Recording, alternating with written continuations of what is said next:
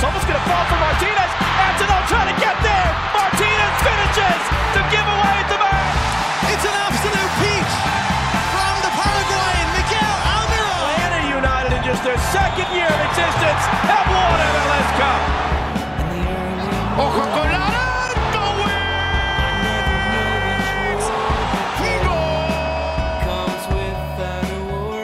Five Stripe Final, JCM Jones from the Mothership and DirtySouthSoccer.com. Joe Patrick over 90.9 the game, DirtySouthSoccer.com all the time is over there. Joe, say hey. Let's Say- go. Let's go. Atlanta's back. That was great. Oh, God. Friday was great. Oh, I'm so excited. MLS Cup.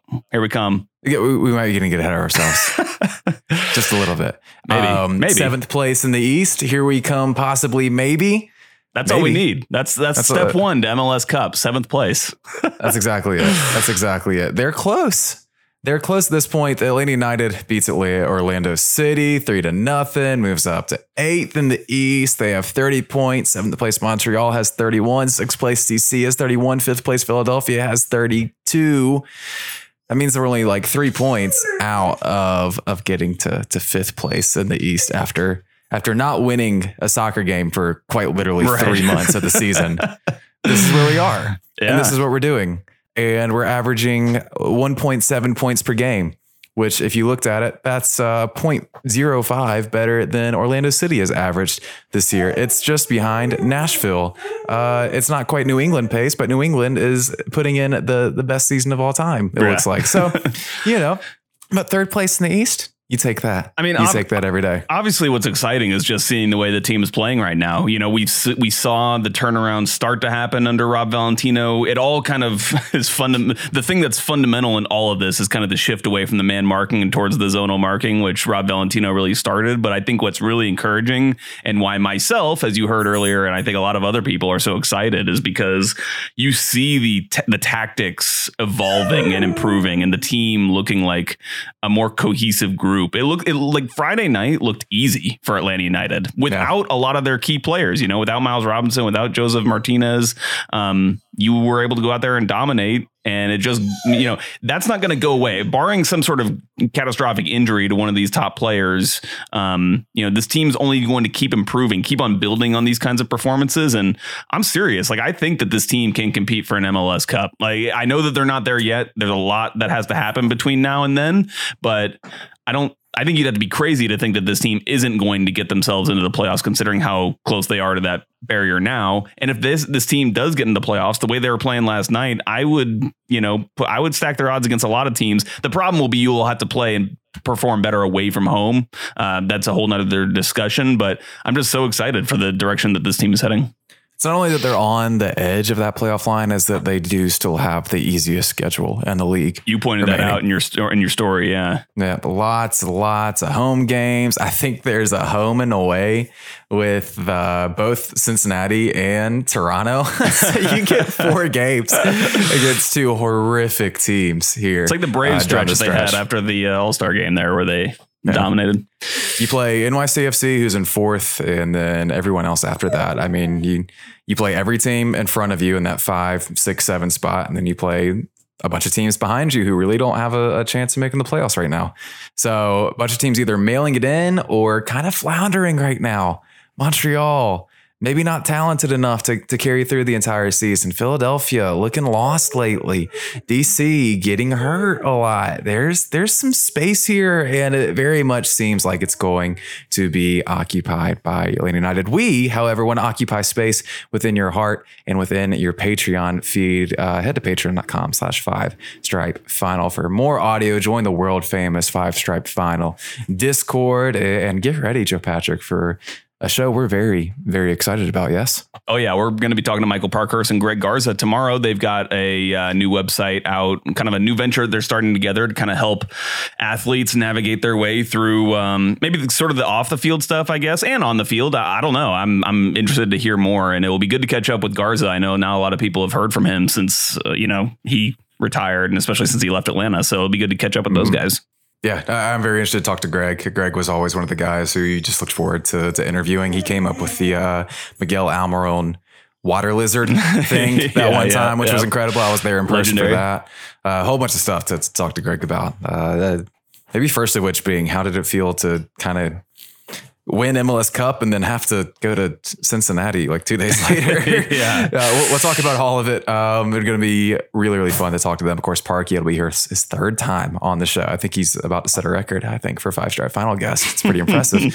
um, so it'll be good to see him as well. Before we get to that, we have to get to business time. It's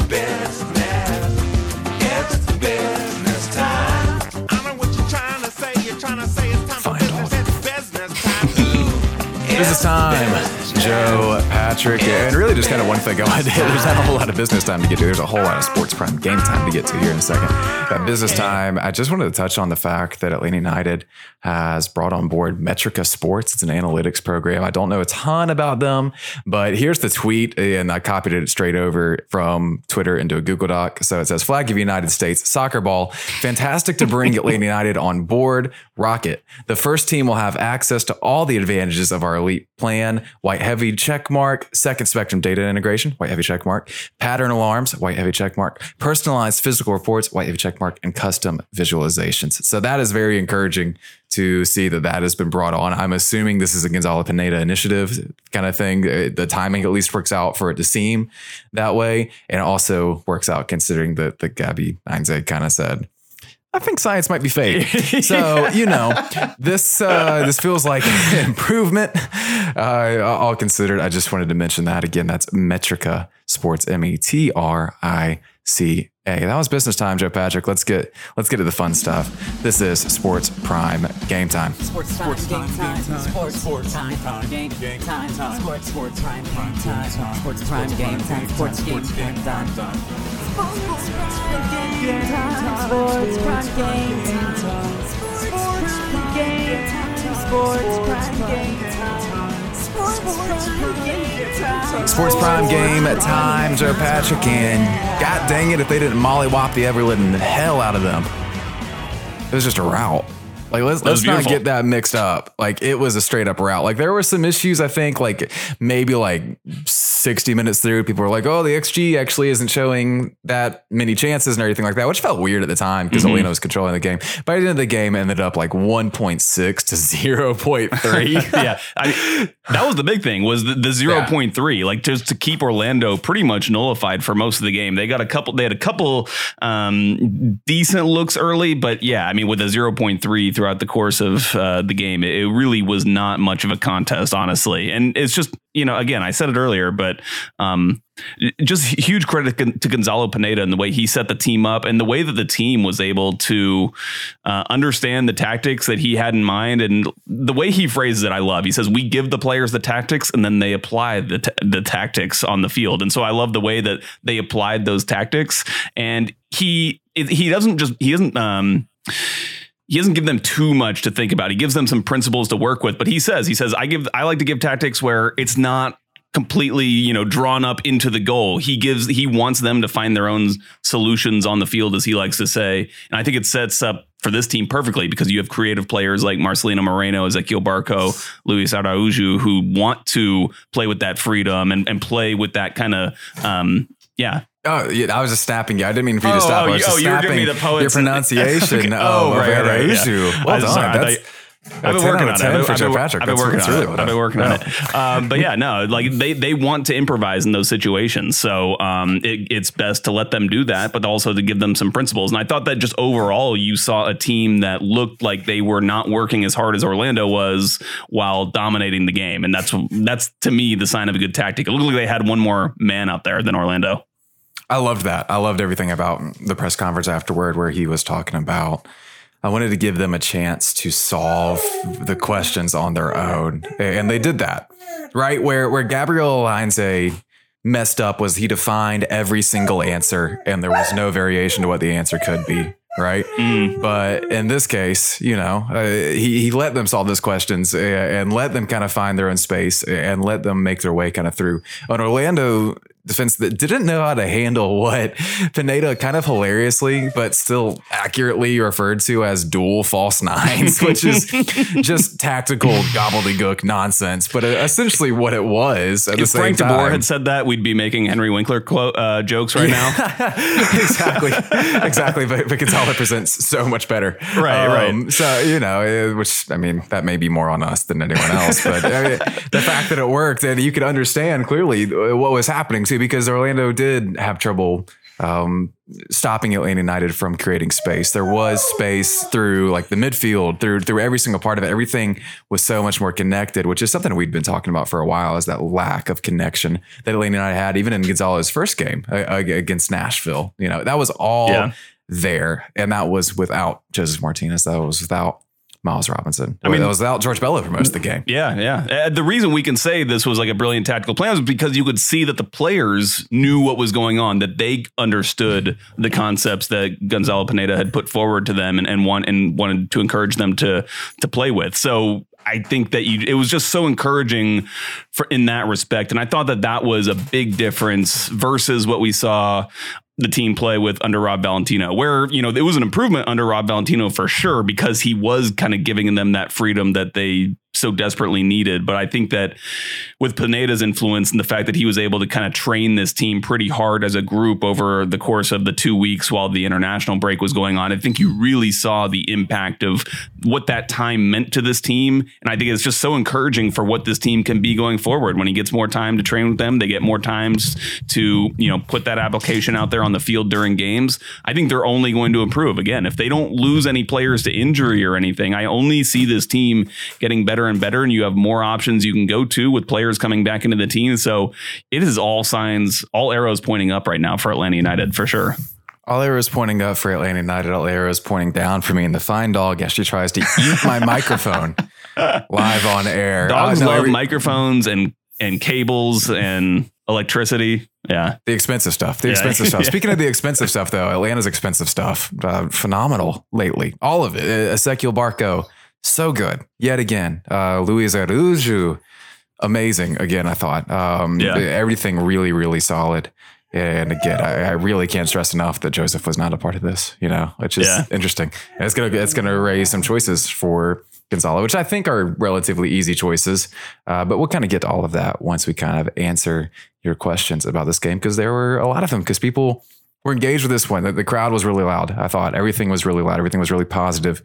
I think we had a really good crowd for you know it was a weird Friday night Yeah. start time Yeah. in Atlanta. You know, It was kind of almost Um, spooky at the beginning, just just Yeah. because the whole time. I think that was the first time Atlanta United has ever played a home game on a Friday. Mm-hmm. Uh, I think they played lots of Friday games against Orlando before in Orlando, but um, yeah, that was the first time they'd played and at that date or that schedule uh, at home. So it was kind of weird to start, but the crowd was really into it, and it was the best crowd I've heard.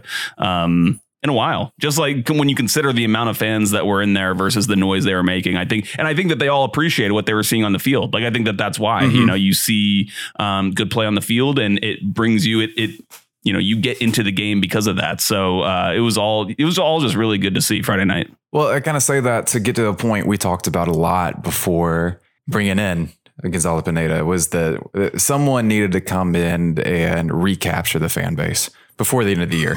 Mhm. Right, someone needed to come in and set this team up for for next year to feel a lot more like a, an Atlanta United season with high expectations, high attendance, um, high energy, etc. And right now, the timetable is accelerated because you come out and you get in front of a good crowd like that, and you just whip Orlando's ass up and down the field Yeah, yeah. the entire time. That catches people's attention. You start saying the words playoff race to people, they, it gets their attention. You don't have to mention they're in eighth place. You can just kind of keep that part quiet.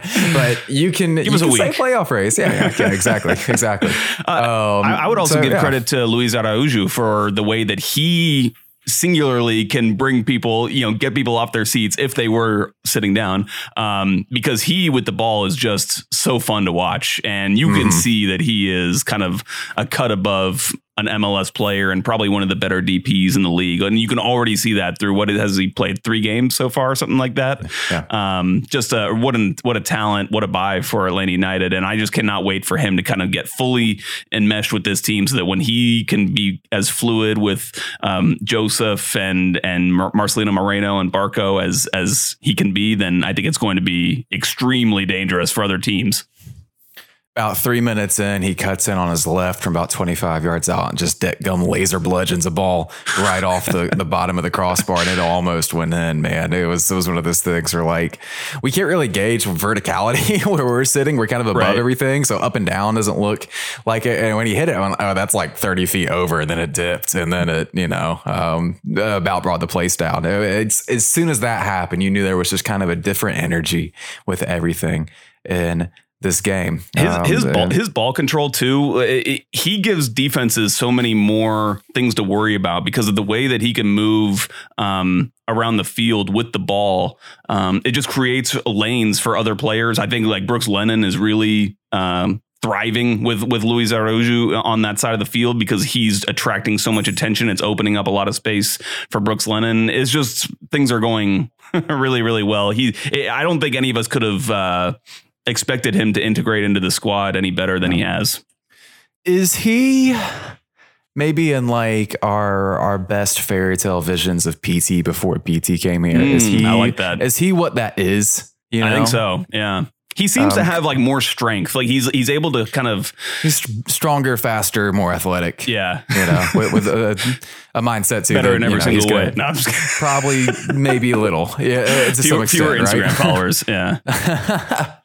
Bummer. Uh, we got to work on that. We got to work on that. But no, he, he just offers so much. And Yeah.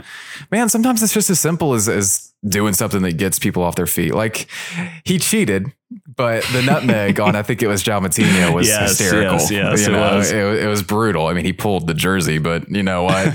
no one cared at the time. Right. Right. So it, it's just little things like that. And that's, that's fun, especially when the team is winning and, and still getting results. You And, know? but and, and still impressive again to kind of go back to the tactical aspect of it. The way that he, as a Brazilian, uh, who I, don't- I don't know exactly how much English or Spanish that he might know, but just to be able to kind of pick up on what Gonzalo Pineda was asking of him and the rest of the team, it was just really good to see. Yeah, exactly. Exactly. Um, i- interesting too. I, we've been talking about a lot of the stuff from open play, you know, a lot of the tactics and everything like that. But both goal or two of the three goals came from Yeah. set pieces, Yep. which is interesting, you know. Yep. But but I, I want to give them full credit here. They, they talked about it after the game, and Gonzalo was very open about this. They mentioned that in studying Orlando City on set pieces, the assistant saw that there was some space there if they did that quick little one two, that short corner thing where someone would come out to whoever received the ball and would leave some space in the box. Yeah. Worked perfectly, right? Yeah. And it's the small details like that that can go a long way sometimes that we maybe don't give other coaches enough credit for. But the fact that Gonzalo was like, yeah, we, we did this and it worked. We and, rule. And he gave credit to his assistants for for spotting that, you know. And I think that that's Mhm. also the sign of a, a manager um, that has a lot of character. That that he was he was the first one to say it was like you got to give credit to the assistants for pointing that out instead of trying to be act like the the smartest guy in the room and oh yeah I'm so great or whatever. Um, you love to kind of see that humility, but and it was right. I mean, it, it basically helped get Atlanta United the win. I said this at the time, but Gonzalo Pineda press conferences are hilarious because you can, st- if you stop focusing on him for a second and you look around the room, you just see a bunch of journalists excitedly nodding their head. Like, yeah, yeah, it's that That's kind of funny. thing you do when someone really interesting is talking, where you just nod a lot to make sure they know you're understanding because you want them to know you're understanding, Yeah. right? Um, and he communicates it really well. It, it was really interesting to kind of sit there and just kind of He, hear he him talk about a win, which he- is good. He deserved it. he speaks about soccer more clearly than I do, probably either of us. He it's it's amazing that when I go back to rewatch his uh, his press conferences or re-listen to him when I'm cutting up the audio for uh, 99 the game. It's just it, it, the his the clarity that he speaks with is incredible, and the way that he's able to describe what he wants the team to do on the field. In fact, it was funny. Some people in, in the Discord was like, "Is he giving too much away? Like, should, should we be saying this that. much?" But it's funny. It's just like you know, it's the, the way. Which I mean, we could address that a little bit and say that, man, the smart people already know these things. Right. Like the other teams Yeah. already know these things, Yeah. right, guys? The fact that he's telling us isn't going to stop him from winning a soccer game. It's just going to help us communicate to y'all what they're doing and help the fan base and community kind of grow with that. It's it's what a lot of coaches fail to understand across all sports sometimes, right? Mhm. Yeah. So the, the- the concepts of like soccer tactics are much different than like a play in football where it's like you're drawing it up x's and o's and you can try to you know uh, neutralize a, an opponent via a certain tactic on a break on a play or something like that it's, Yeah. it's not really that granular. So yeah, it's uh, I really appreciate the way that he's able to speak about it.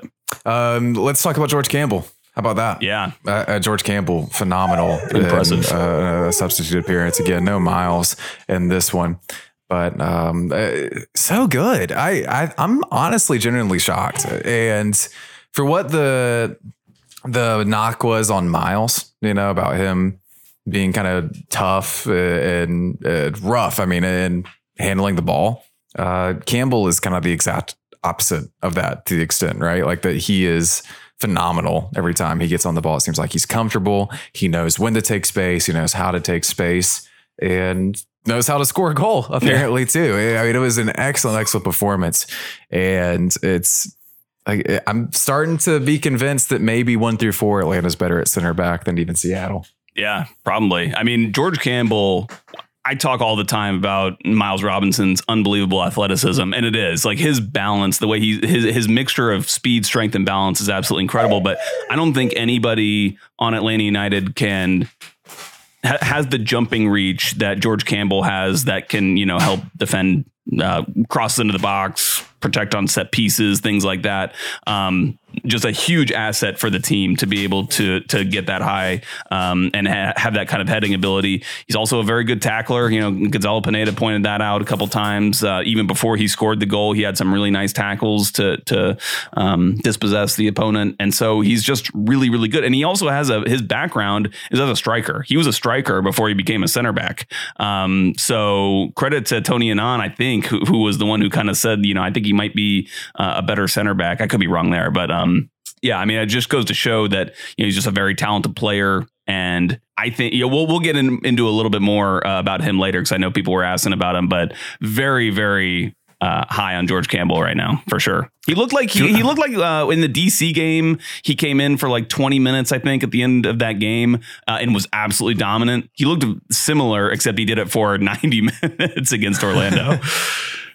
Uh, if you want more from George, by the way, uh, patreon.com slash five stripe final, head back and scroll down a little bit of ways. And we've got an interview there with George right before the season started, before we knew he was going to be a fun part of Lady United's turnaround here. Uh, really, really encouraging. Seems like a really good dude. Um, Great kid. And yeah. Scoring on uh, his so- mom's birthday too. He actually scored the great, goal. yeah. yeah, so fun.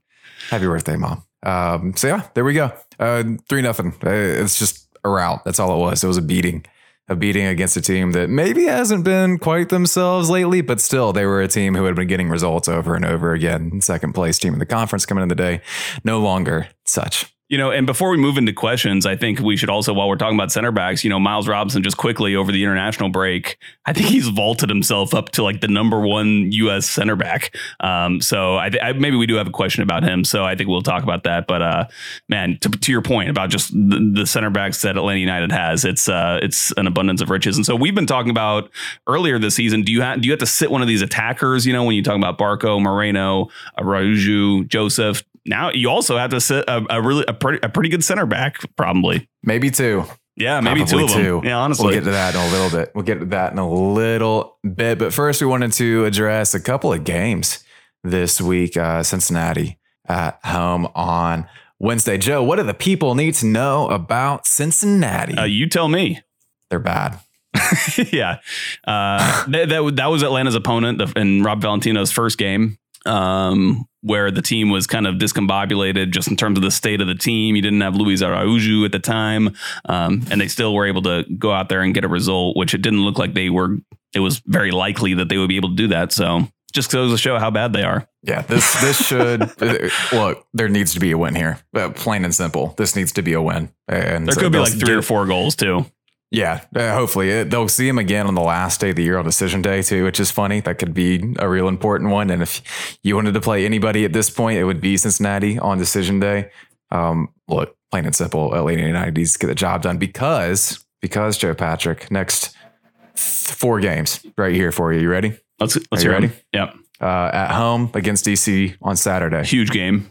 Huge game. Uh, DC in sixth place. Then next Saturday at Philadelphia. Philadelphia in fifth place, only two points ahead of Atlanta United. Next game, Inter Miami at in Atlanta on the 29th. Inter Miami Probably a bigger game than we would have thought it would have been. would have been. yep, exactly. Inter Miami with a game in hand right now is uh, like three points behind um, fifth place Philadelphia. Uh, so that's a huge one. They're going to be right there for a playoff spot. And then Montreal in seventh place right now is the game after that. So every single team within your orbit fighting for that last two or three playoff spots, you face them over the next few weeks, over the next month, right? It's almost like a mini Yeah. playoff. This little four game set here. hmm It's huge. It is massive, massive, massive, massive. Because every single one of those becomes a six pointer. Right? You stop the other team from getting three. You can Right. get three yourself if you get the job done. It- it's going to be tough. Of course, these aren't bad teams. These are just teams that have maybe had a few uh, bumps here and there, uh, but still good teams nonetheless. It's going to be difficult. But the way they're playing right now, Atlanta United, why not? Good to get it done. Um, we'll get to DC real quick, just because we do face them on Saturday. They were they played Red Bulls over the weekend, which remains the funniest game in MLS because, man, uh, the, there's no small talk. I'll put it that way. They they don't mess around with possession. They have been told, "Hey, what, can you guys crack this egg for me?" Like if you handed DC United and Red Bulls an egg and said, "Hey, could you crack this for me?" They would go, "Sure," and pull out a sledgehammer and say, "I got this." So both teams just traded ridiculous blows with that. I think the passing percentage in the final third was like 29% and 40%. Oh my god. so that That's should tell amazing. you that should tell you everything you really need to know about need to know about DC right now is that they're uh, out Red Bullsing Red Bulls for the most part. Um, so they're a really good team. The underlying numbers love them a lot. They're like third or fourth Hmm. in expected goal differential. I have it pulled up here. Hold on, sorry. Um, but yeah, the, the numbers love them a lot. They really, really do. So that's going to be a tough one. Yeah, they're third in expected goal differential in the entire league. DC United. Wow. Um, so if I had to put any money on anybody to to make the playoffs out of this group, it's probably DC. That makes Atlanta's win over them just a few weeks ago even that more impressive. I did not know that. Oh yeah, totally. That was huge. That was huge. Uh, maybe I should have communicated that better, but they uh, they're they're really good. Atlanta United's going to do some have to do something special against them. It'd be interesting to see for uh, all the times Tata struggled against Red Bulls, and all the times this team has struggled against Red Bulls and teams that press a whole lot. It'd be interesting to see how Gonzalo Pineda handles handles that. Mhm. Right, because maybe maybe he knows something that the other guys didn't. I- I'm interested to find out. Well, and this is another great thing about bringing in a, a guy like Pineda who has experience in the league, not just experience in the league, but as you know, is has is and has been a part of MLS. Is the fact that he's seen all these teams already, and he already has probably a pretty good idea of what he would want to do against some of these teams, and he knows their strengths and weaknesses. Granted, he was in the Western Conference, so he's not seeing these, some of these teams as much, but uh, it still is really helpful to have a coach that already has a plan, especially when you've got kind of a congested fixture list like this. It'll help. It'll help. We'll see how it goes. Again, that's Saturday against DC, and then Wednesday, of course, in Atlanta. Cincinnati comes to town. Uh, that'll do it. That'll do it for for whatever that was. That was Sports Prime Game Time, I guess. I forget the section names sometimes, but I do know that this section next check this this wow. I'm I'm struggling here. Joe, play me out. let's go. Let's Questions? go. Let's go to break. And before we get back into the show, did just want to shout out once again our partners at Lucid FC for bringing you this episode of Five Stripe Final. They've got a new shop out um, in Buckhead. It's right behind the Whole Foods there. Uh, the address is 3209 Paces Ferry Place Northwest if you want to write that down or Google it or whatever. But I cannot wait to see what they get done there because I think that that shop is going to be um, experiential to say the least. These guys are really creative, and uh, I think that it will be more than just a a place to sell clothes. So that will be really cool. But you can obviously also order from them online at lucidfc.us. They've got their new spring summer 2021 collection out now, uh, which you can buy right now online called This is a Modern World. It's really cool stuff. The collection brings nostalgic, psychedelic party nights of the past to the new modern lifestyle. Uh, I've checked it out on on their shop. It looks really cool. The products on this line will be sold exclusively to directly to you on the Lucid FC website. That's where you get it. Uh, they've got unisex sizes from extra small to extra extra large, and uh, price points from eight dollars to three hundred and eighty dollars. So there's something in there for everybody, uh, and it is just launched, and it's really cool. Definitely would recommend everybody go check out uh, lucidfc.us and maybe pick up yourself some uh, some modern world clothes. Wow, what a break. What an incredible break. The best break, maybe the best break of all time. Tony asks, so is Gonzo a dude? And I, I, I want to give that a definitive yes right now. yes. Yeah? Yes. 100%. I mean, in every respect, honestly. If, if you've seen the uh, Atlanta United videos that they've been putting up on Twitter now of like in the locker room, um, some some of the behind the scenes stuff, which is awesome. First of all, it's just awesome that there's a coach and uh, organization that is now allowing this uh, kind of footage to to see the light of day. But also, you just see the way that he's handling this team, the the vibes, for lack of a better word, that are in this team right now, and the way that everybody respects him, everybody's feeling good. He gives them confidence as well. On top of all the kind of tactical stuff we were talking about earlier, it's just a really perfect combination. Yeah, I was really excited to see a locker room video. That Yeah. It was almost shocking to me, you know, to, to see something like that again, to have access to the team and to kind of understand what's going on there. And of course, why would you not do it if it's going to make you look good? And it does make you look good because you're competent in your job if you're Gonzalo Pineda. All right. So good to see that kind of stuff for sure. For sure. Jacob Austin asked this. He says, Is this good form, smart decision making, or an example of Atlanta United spinning their way out of problems? Bringing in Araujo and paying for Seattle to get Juarez seem like moves other MLS teams wouldn't make given how the season was going, but I'm not complaining about the results. I think it's probably a little bit of a mix of both, right? Like something I will always believe is that teams with money who have the infrastructure won't be bad for too Right. long, right? Like Texas will never be completely terrible in football forever and ever, even though it kind of seems like it because there's just too much damn money behind it. Same with a couple other teams. It's the same across all sports. Like the Yankees are going to win a World Series again one day because they spend more than anybody else, Mhm. right? It's just how it works. And, you know, if we we get to be that team here in Atlanta for a little bit, I, I'm cool with it. But I mean, it was just like one move. The, the thing with paying Seattle for Juarez reflected reflected better on Seattle than than us, Yeah, honestly, because right. they kind of maneuvered us Yeah. into that, you know? Um, so you bring in a DP, that's great. I, I don't know how they do it. I still don't understand the cap mechanism that allowed them to do it. Um, but I don't know. It's it's more, I think, that Araujo could have been put into a system under a, a Heinze like manager and still struggle just like everyone else, I think, at this point. hmm Do you remember just kind of quickly on the side? Do you remember um, under Gabriel Heinze when like every game, every single player on the field looked exhausted by like the 65th, 70th minute, and then Atlanta Yeah. United kept on giving up goals afterwards? Um, you know, you just don't see that anymore. But anyway, besides the point.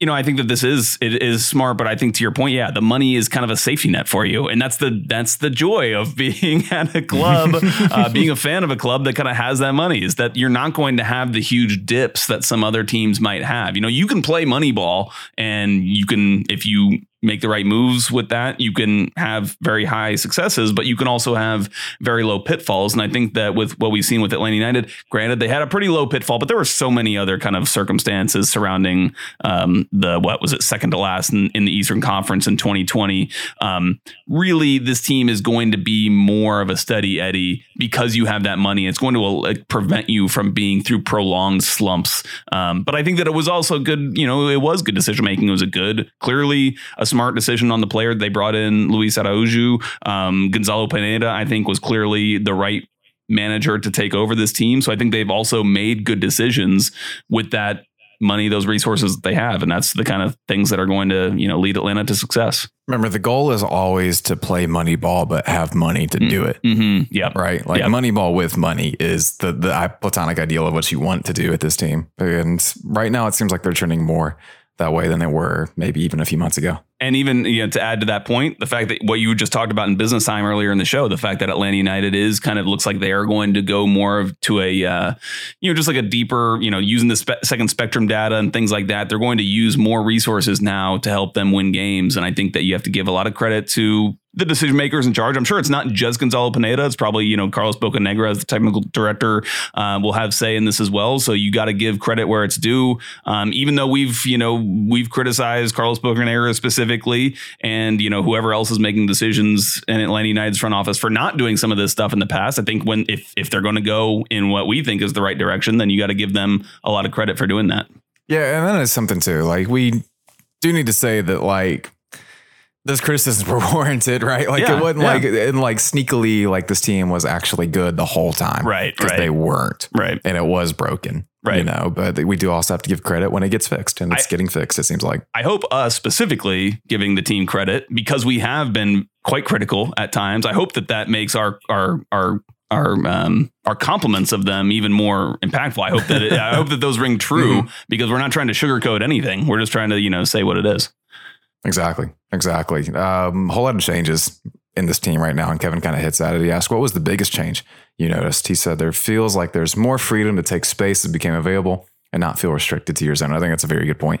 Um, he says right below this too, happy to see a hungry team that feels like they are playing together versus surviving. I like that phrasing a lot. Mm. I like that phrasing a lot, Kevin. That's good. That's really good. I, think tactically, one of the biggest things that I saw, one of the biggest differences, playing in the back three, the center backs were very aggressive in jumping the lines and closing players down. And so when you play it like that, that's the that's the way a back three can be aggressive and forward thinking. So many times, even under Frank DeBoer at times when they played the back three, especially like earlier in the season when we saw them playing the three four three, he wanted that extra covering defender, and that just kind of create what it ended up creating was just a back three that always sat back and was it was very hesitant to to jump forward and be aggressive and, and close down a marker. But we saw a guy like George Campbell doing that pretty consistently throughout the game, and Gonzalo Pineda gave him credit. And when you're so when you're playing that back three like that, all of a sudden now you're playing on the front foot. But the reason that you have um, what allows you to be able to, to do that is to have a cohesive back three that knows when one player goes up, you need cover in other respects. So um, it was just very cohesive, and I think that that's that's the biggest difference for me. What I've seen. Well, speaking of the back three, Christian asked this, and, and Kevin also had a follow up question that kind of fits in nicely. Christian asked, with such a strong performance from Campbell, do we now start four center backs? that's a joke. That's that's good. Um, Kevin Gorham uh, also says, is George Campbell officially one of the dudes? And I, I think they're both kind of getting at something here that there are four dudes at center back right now. Yeah. Which is a, a blessing and a curse, right? We we got to kind of figure out what to do with that. Um, Joe Patrick I, I think I think there's a somewhat easy answer. Um, Oh, do you? Because I, I do, I do. I, I think it seems pretty pretty easy to to go to a back four right now. Maybe not easy in the sense that it would be easy to implement and to to drill and instruct in a short span of only a, a couple days here, but to get Josef to Moreno, Araujo, and Barco on the field all at the same time.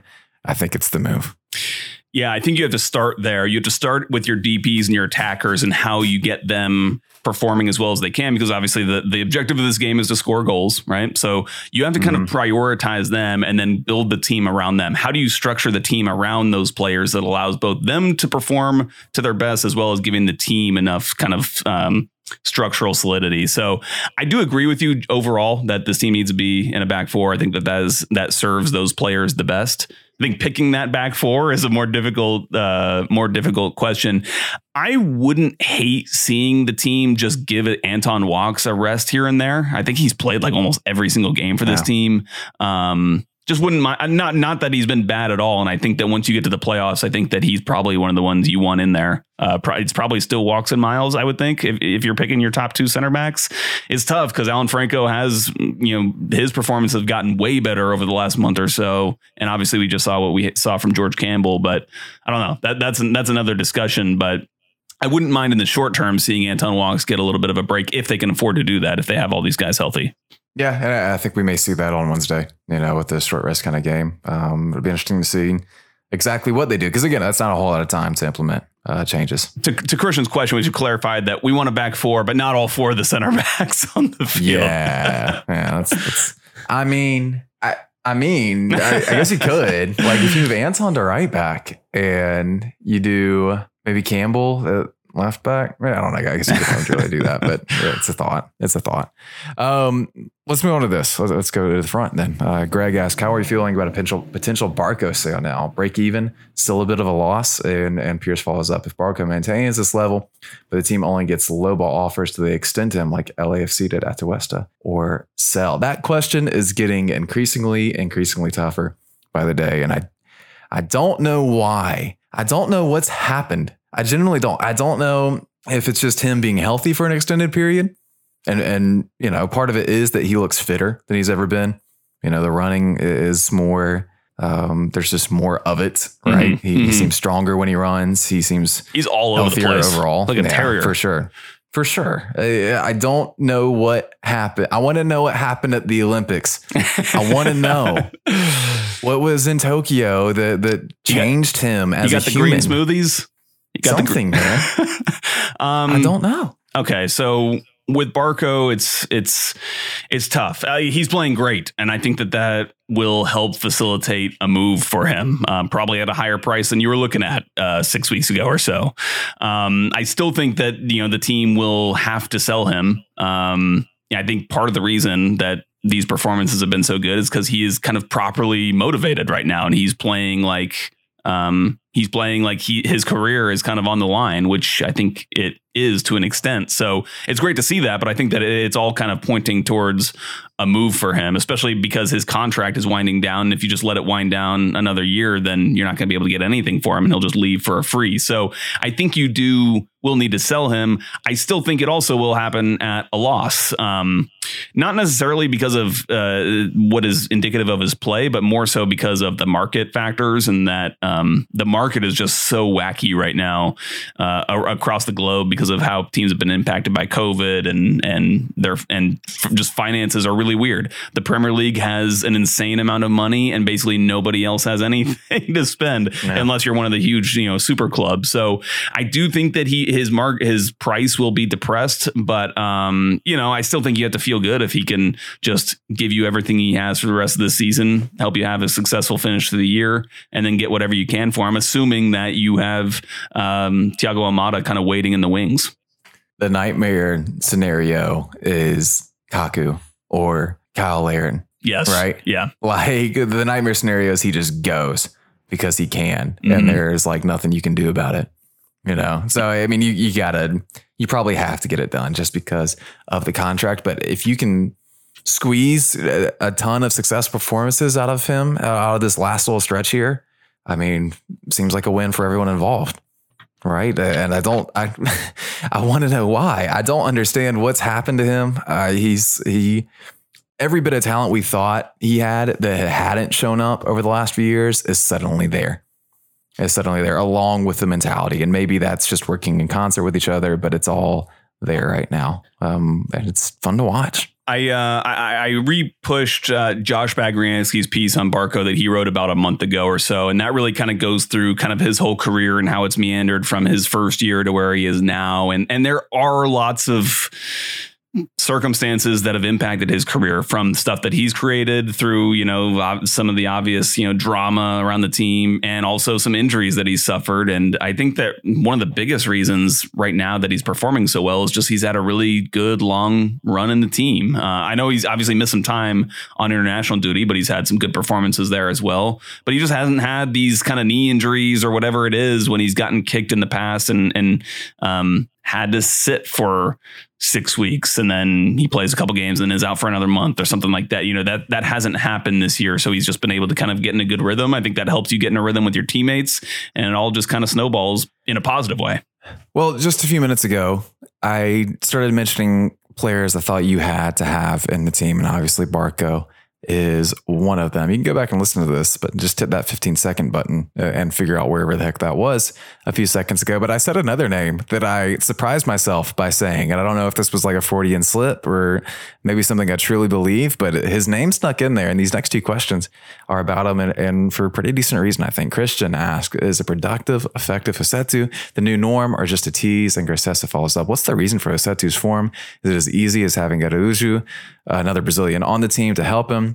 Does anyone else speak Portuguese? Uh, as far as I know, no one else speaks Portuguese except for one of the the translators for the team, who is also an assistant coach. I don't, I don't quite know his his background um, as far as who is translating for for Matheus and Luiz, um, but probably more than just having another Brazilian on the team. Uh, I, I, yeah. I know they're friends. So Really it seems cool. I mean, it just like, helps them settle and stuff. But yeah, Yeah, for sure. It helps a little bit, but it's not everything. It's not everything. I think he talked to us a bit, a bit about that during the press conference and just kind of mentioned how difficult last year was, just Yeah. from a pandemic perspective, of course, from getting to a new city and having the pandemic go down and then to be so out of form that he really wouldn't even get in playing time anywhere in the organization. Um, and it took a lot for us to get to this point, right? Like it's like injuries. It took people being out. Um, but he's fit in well and shockingly played a bunch of forward passes against Orlando. That was the thing. Yep, like yep. initially, I looked at Joe at one point after he made like a backwards pass and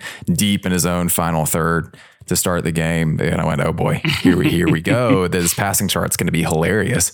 And then it turned out that he tried to find people in front of me, tried to find runners, and not only that, but was making runs from midfield. I thought it was really interesting to see him make runs from that second level and, and try to get in behind. Um, he was energetic. He was effective, and if it is the norm, it's going to go a long way for Atlanta. Yeah, he looked like he had a different level of confidence just in the way that you spoke again about his range of passing was much different than what we've seen in the past. Where before, it's almost funny when you look at his pass maps; they almost look like dots instead of actual lines of passing because they're so short. Because he's just been kind of giving the ball to whoever is standing right next to him. Um, that wasn't the case on Friday. And and to your point, he was making runs in, like really trying to help in the final third with that combination play. And you love to see it. And you know, he admitted that he didn't really settle into the team in 2020 because of all the pandemic restrictions.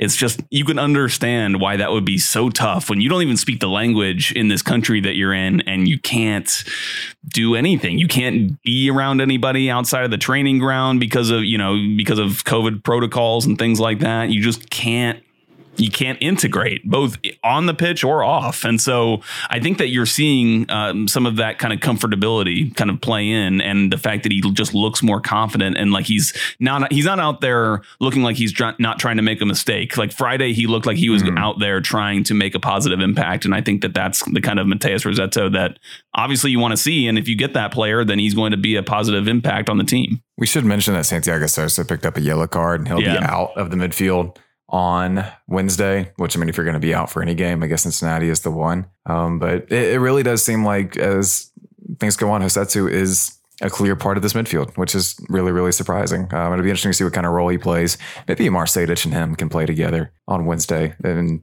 we'll see how that works. It may be the only option. I don't know. Maybe Mo's healthy. Yeah. Mo's healthy. So we'll see. Yeah, he could he could get back in there. Uh, I think you know we all know that Matheus Rossetto pretty much since he's been here has always had a pretty high passing percentage. He just he doesn't he's not easily dispossessed, but Friday was next level. He had he was ninety eight percent passing percentage, uh, which is not normally something I care about, but only one incomplete pass and forty five completed passes.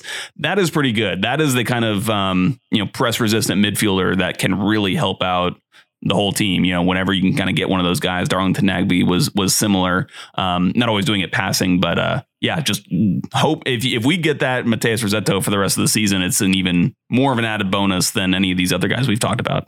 Let's move on to this. Christian says John Leach in the Discord had a fantastic post about how the data from American Soccer Analysis revealed how the demise of Columbus was not surprising, as there's some data that shows the Atlanta United team under Pineda are more or less dangerous than we know. Uh, please bring in Teodol Football to expand on your response. We'll get Hey. On the, the Patreon at some point here, I think, in the future. I think this Um, this Friday, I think we're scheduled to oh, talk to him. Cool. Yeah. Look at that. Look We're, at we're that. gonna we're gonna we're doing two patrons episodes this week since we didn't have one last week. Uh, that post that that John posted was from Doyle's Sunday column on the mothership.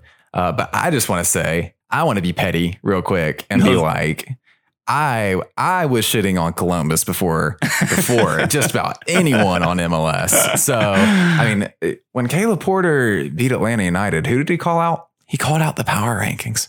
You know who writes those bad boys? Me. You know who's won and goddamn eight since then? Columbus and Caleb Porter. Yes. So I don't Love know, it. man. I don't. I think his real sin there is is not saying anything bad about the power rankings. Is it's caring about the power rankings. Right, Never right. care about the power rankings, guys. Come on, we we know better than this. As far as the analytics, though, it's really. I've been thinking about that today.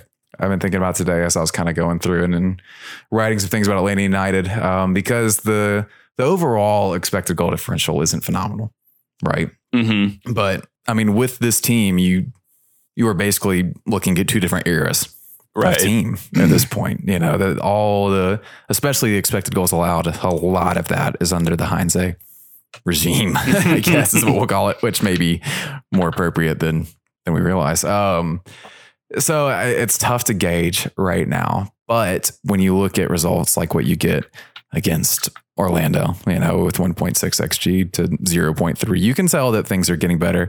And of course, Teodoro Football will say this as well. I'm going to speak for him because I know exactly what he'd say. He'd say that any data points with your eyes are also, it's also data. All of that is yeah, data, yeah. right? And we can clearly see that there's been a significant change in this team. Yep. Yeah, absolutely.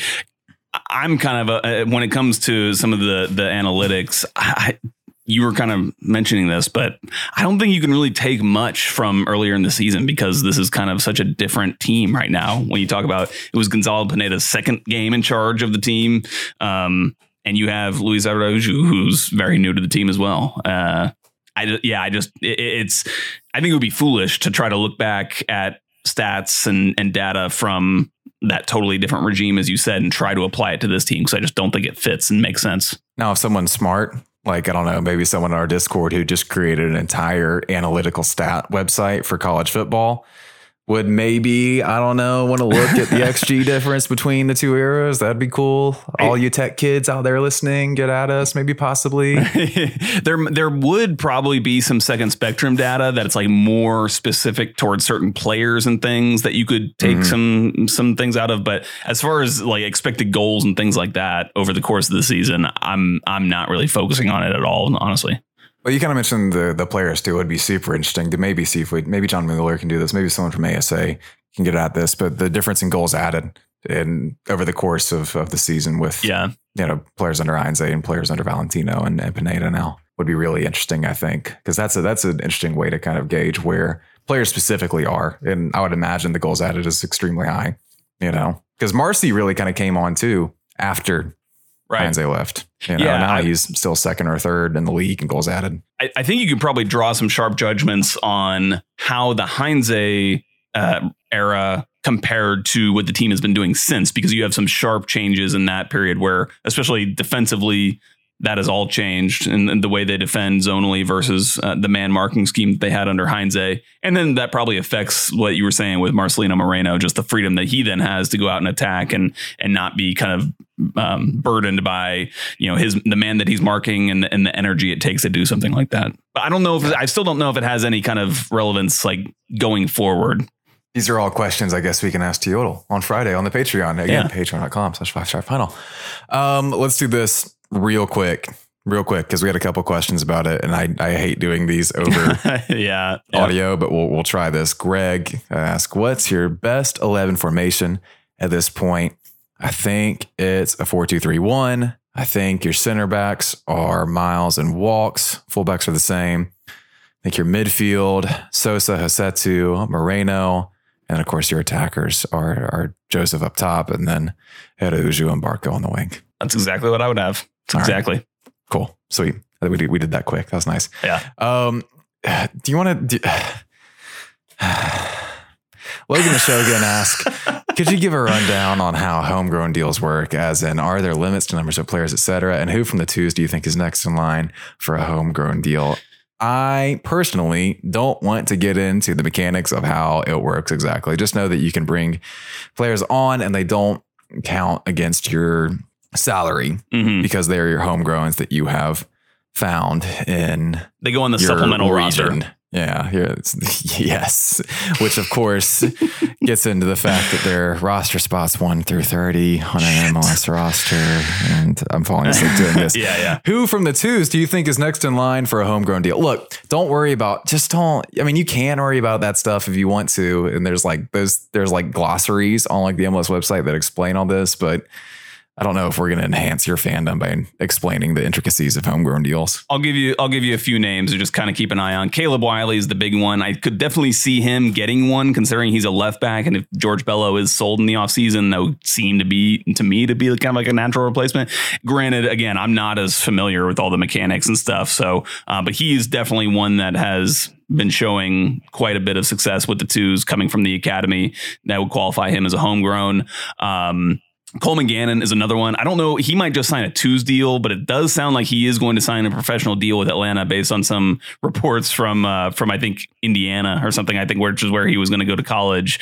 Um, so there's another one to keep an eye on. Aiden McFadden has been fantastic. He was a third That's round pick. Yeah. Yeah. he he was a third round pick. Um, for the club out of Notre Dame. He he was a attacking midfielder, I want to say, uh, but he's been playing at right wing back, and he has been really really good. Uh, has quality too, so he's another one to keep an eye on. I think those are probably the big three I would look at right now. But there's a lot of quality in that twos team. I got to say, um, some impressive prospects. I'm not as high on some of the international guys that are there that have gotten some press. Uh, Matias Benitez, I think is his name, um, from Argentina came. Darwin. Um, uh, Darwin Matheus is also another one from Venezuela. Not as high on those guys personally, but you know who knows.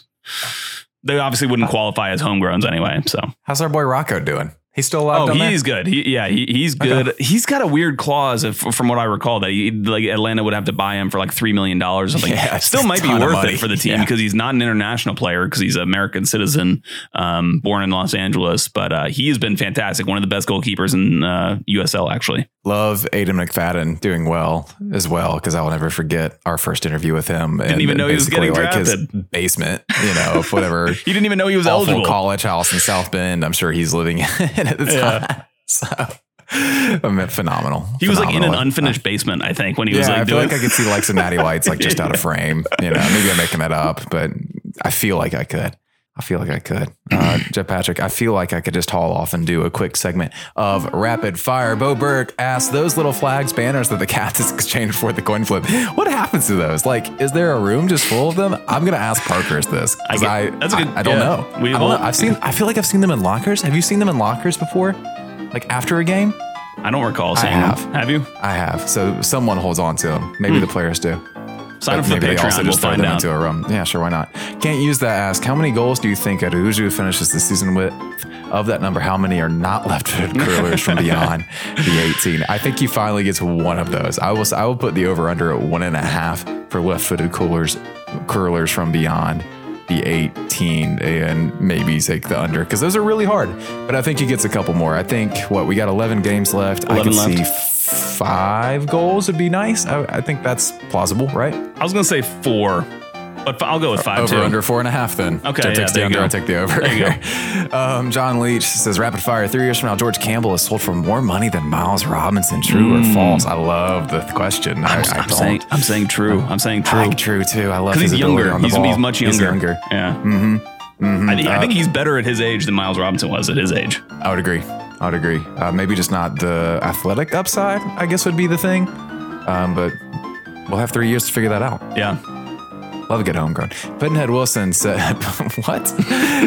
Ask: Is Atlanta good at set pieces, or did the ball just happen to bounce the right way twice? Um, that's pretty much all set pieces are.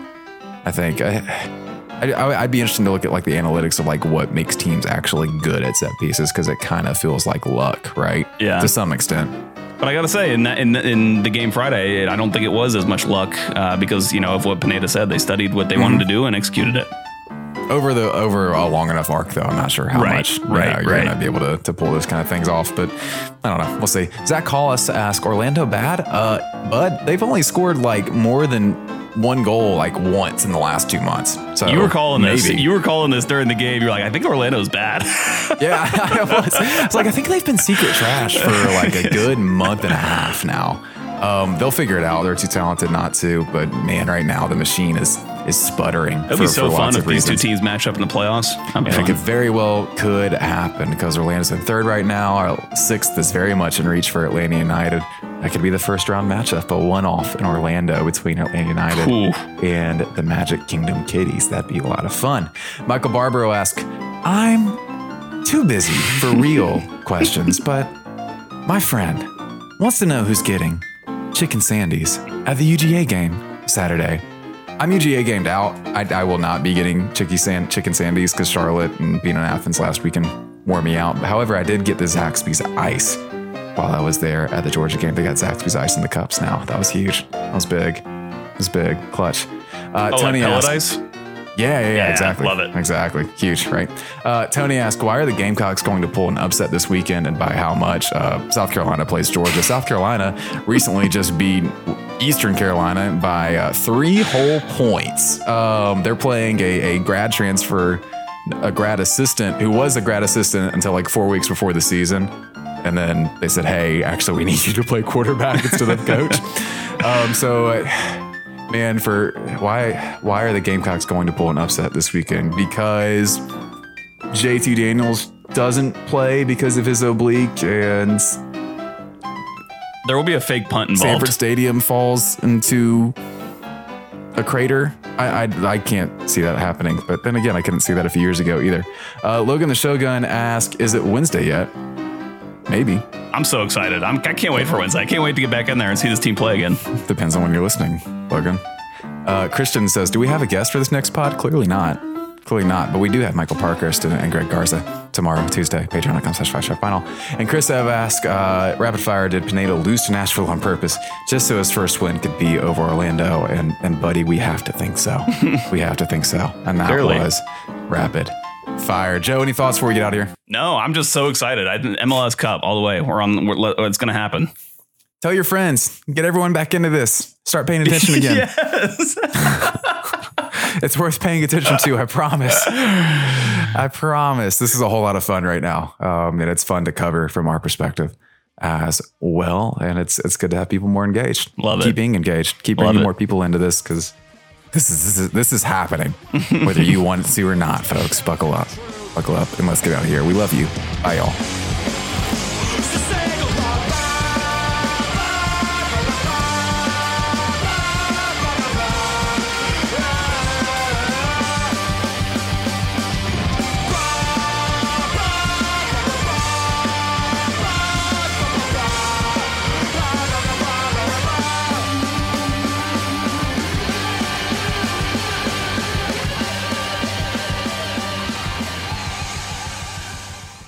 Thanks for tuning in, everyone, to this completely arbitrary internet content piece.